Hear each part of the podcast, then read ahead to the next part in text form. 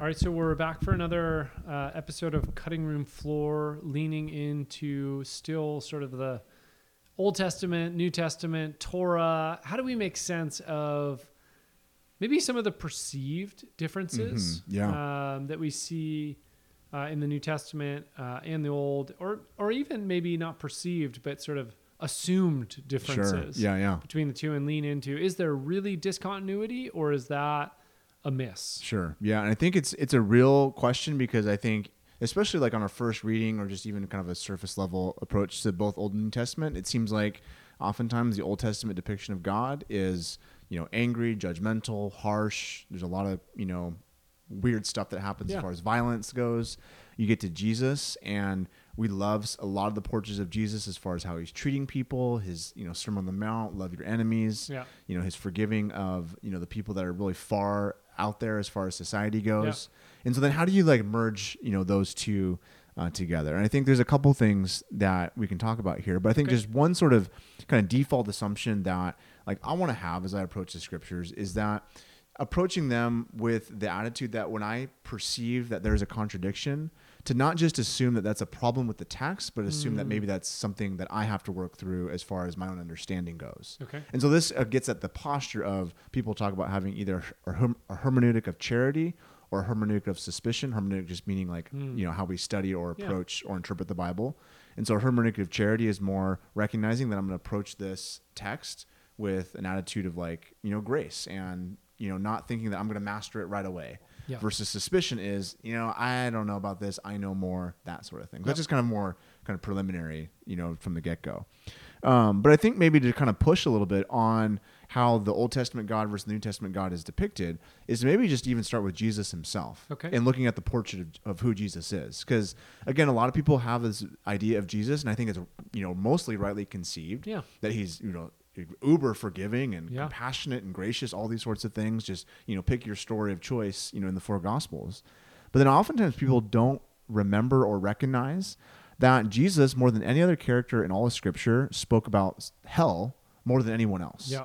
And so they're right, uh, you know, in the forefront is a concept or an idea that theologically speaking, and as Christians, we have a hard time, you know, wrestling with ourselves. Yeah. Right. We don't like talking about hell. We don't like talking about judgment. Yeah. But again, more than any other person in Scripture, you Like, know, by a long shot. by shot. a long shot, Like, exactly. Not even close. So like Matthew 5, a couple times in the Sermon on the Mount, Jesus uses the language of hell Yeah. and all the different ways that he alludes to hell, whether it's, you know, the worm that, you know, doesn't die or Yeah. the fire that doesn't quench or the, the complete and utter darkness, all these sort of images to describe like this idea of hell. And again, we could do a whole yeah. other podcast to nuance what exactly he's talking about, but whatever he's talking about, it's not good. Yeah. I think we can all agree upon that. Yeah. And it seems like some of this results from, you know, if you don't read the Gospels in their entirety and you just get snippets Mm-hmm. Yeah. of like, oh, I love this teaching or this encounter of Jesus with this person, you think, oh, that's awesome. But then if you read the whole Yeah. Gospel, you realize, oh, there's a lot of stuff Jesus says here that's really intense Yes. and really challenging. Totally. And there's a, even kind of this kind of piggybacks on this idea of, of how Jesus talks about hell or is talking Yeah. about hell. He says things like this in Matthew 10 do, and do not fear those who can kill the body but cannot kill the soul. Rather, fear him who can destroy both soul and body in hell. Right. And so, I mean, no one's putting that on their memory verse, you know, Yeah. on their fridge or whatever. um, and then he has this language of Matthew 18 if your eye causes you to sin, tear it out and throw it away. It is better for you to enter life with one eye than to have two eyes and be thrown into the hell of fire. And so again, this is merging this idea of hell also with this idea of taking sin seriously. Yeah. And so not only is Jesus talking about hell a lot, he's also talking about how we deal with sin Yeah. in a very upfront Yeah. and direct Yeah, I sort mean, of way. he calls the Pharisees whitewashed tombs. exactly, Matthew 23. And you're totally. just like, yeah, you're dead. yeah. You're, like, you look great on the oh, outside, but so you're like intense. rotting bones you know, on the inside. Um, so I mean, there's Yeah. that's and we kinda- like that Jesus said it to someone else. yeah. But imagine he's saying it to you. Totally, yeah, and it's not without question that Jesus would ever say that to Yeah, one yeah. of his followers, right? And I think that's where we just have to be careful with Jesus says to Peter, "Get behind me, Satan." Satan. Totally. Yes. and this is it's important to recognize that Jesus says a lot of these different things. So there's the hell, the sin sort of Yeah. bucket.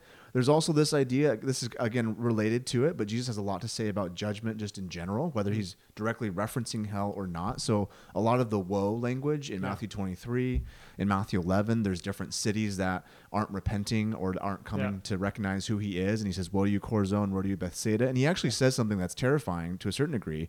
He says that it's going to be actually better for Sodom and Gomorrah, referencing back to Genesis 18 19, which was that's a complete train wreck as far as their behavior goes, compared to these other cities, Chorazin, Bethsaida, on Yeah. the day of judgment. And so, again, there's this And those are like in Galilee. in Galilee, right? These are this, the towns that, you know, the neighborhoods, the county, if you will, Yeah. that Jesus grew up in, in to the a first certain century, extent. they called it the rabbinic triangle. Yeah. That's where like some of the most faithful people. were. Totally, or exactly, and he has again these really harsh sort of, you know, they appear hard, harsh to us. yeah. Um, a couple other things, you know, this does. It's not just Jesus as far as the four Gospels are concerned, but the way even sometimes Paul and the other New Testament Yeah. writers talk about Jesus. Um, so I mean, these are just again verses no one really likes to you know frame or whatever. But Second Thessalonians one verse eight or for seven and following says that when the Lord Jesus is revealed from heaven with his mighty angels in a flaming fire, inflicting vengeance on those who do not know God and do not obey the gospel of our Lord Jesus. And so again, this language of vengeance and judgment, we don't necessarily like talking about, Yeah. you know, that part of who Jesus is.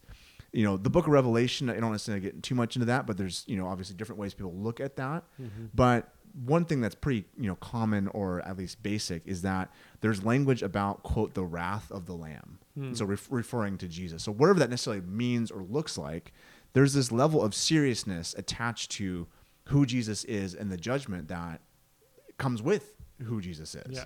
And so all that to say, this is kind of you know a roundabout way of getting at this idea that the picture of Jesus that sometimes we might have is like meek and mild and Yeah, you holding know, a lamb. Exactly. Like there's a place for that, Yeah. but I think you have to merge that with these other aspects of who Jesus is. That he does take sin seriously, and again, this is from a place of his love. Yeah. This is from a place of wanting the best for his people, and it Yeah. grieves his heart. There's that line where he looks over Jerusalem and he, he he's like weeping, and he's like, "As a mother hen, I wanted to gather you as children, you know, under my wing." So it's all from a place of that posture of love.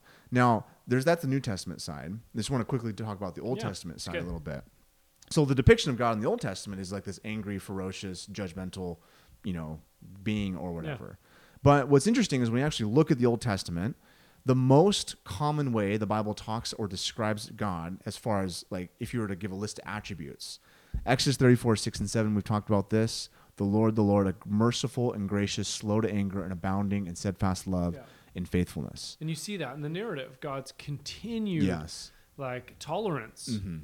Of a people that are constantly disobeying his word, doing their own thing Yes. when he is going out of his way to rescue them. Totally. And so, the, in the context, Exodus 34, 6, and 7 just comes on the heels of the golden calf debacle, where Yeah. Israel completely rebelled after just receiving the divine instructions not to have any other gods and to have no other idols. And so, it's in this moment God reveals himself as Yeah. gracious, compassionate, slow to anger, and abounding in steadfast, loyal love. Yeah. And this verse is essentially, we have John 3, 16 as Christians today as like the most quoted verse. For the Old Testament writers, this was the most quoted verse Yeah. that they have. So it's repeated all throughout the Old Testament numerous times as a way of the Old Testament writers wanting to anchor their audience in this is who God is. This is the, the fundamental aspect, the fundamental portrait of the character of God, gracious, compassionate, so on and so forth. Now, I just kind of bring those two together to push both on the caricature on the New Testament side Yeah. of Jesus being like meek and mild all the Yeah. time, and the caricature of the Old Testament side of God being this angry, That's kind of vindictive sort of person. Yeah. But I think kind of bringing them together, maybe just to close, is to recognize that both. I think sometimes as modern people, we have the, a tendency to struggle with the love and the justice of God and how they go together. Okay.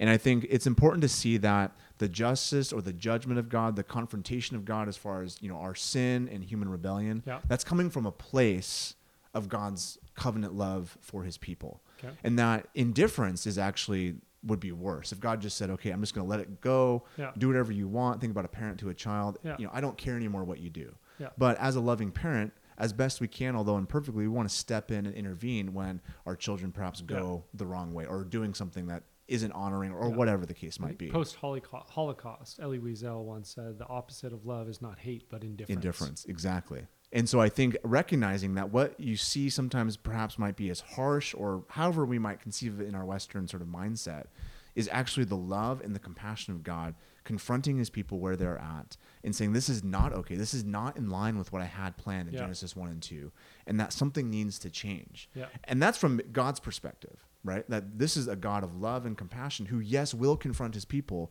in in their sin. Yeah. And we need to kind of reclaim that, if you will, especially in our context, which gets to maybe the last thing here is that, again, as Westerners, we have just a really difficult time with Yeah. a God who would confront me in my sin.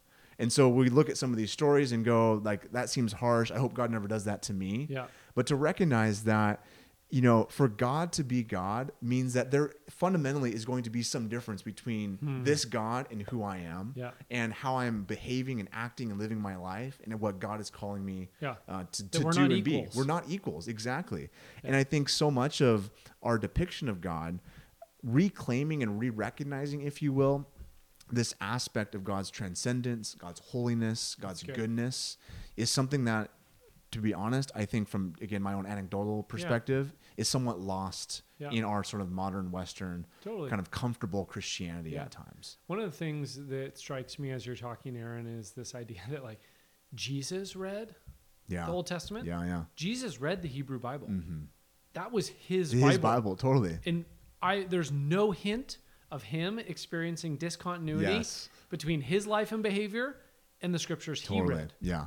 So it's this interesting thing that like I think sometimes we actually take the words of Jesus and we think, "Oh, look at this God in the Old Testament." But Jesus is the one who said those words. Mm-hmm. Totally. And he did not see any discontinuity. Totally. Yes. Uh, so I think Jesus really comes from this place of he doesn't separate Yeah. the love and justice of God. totally. He actually sees these stories, and Paul says this too. Like these stories are written so that we don't make the same Mm-hmm. The mistakes. same mistakes. Exactly. And I think sometimes we have these moments where we see God being really intense, and I think in some ways it's hard in that present, but it's a gift to us Oh, yeah. because sure. now we know, oh, this is really a big deal. Totally. Yes. Like if God had just said no big deal, then we might think no big deal. No big. Exactly. And yes. it's like, no, no, no. What it does is, especially in the story and in the narrative, it communicates to us, in Jesus' words and in the Old Testament, uh, this matters. Yeah, this matters. Our holiness, our sanctification, our discipleship to Jesus matters. And it's not just what feels good or what's comfortable for me. There's going to be challenges as far as what God's word often says and what how my life is aligning. Totally. And when those confrontations, maybe there's a better word for that, but when those sort of differences come Yeah, up, the lack of alignment, the lack of alignment, that's probably a better way of saying it, come up. The question is, as a follower of Jesus, will I submit? Will I follow? Will Yeah. I trust in that moment? That's so, good. yeah. Thanks, man.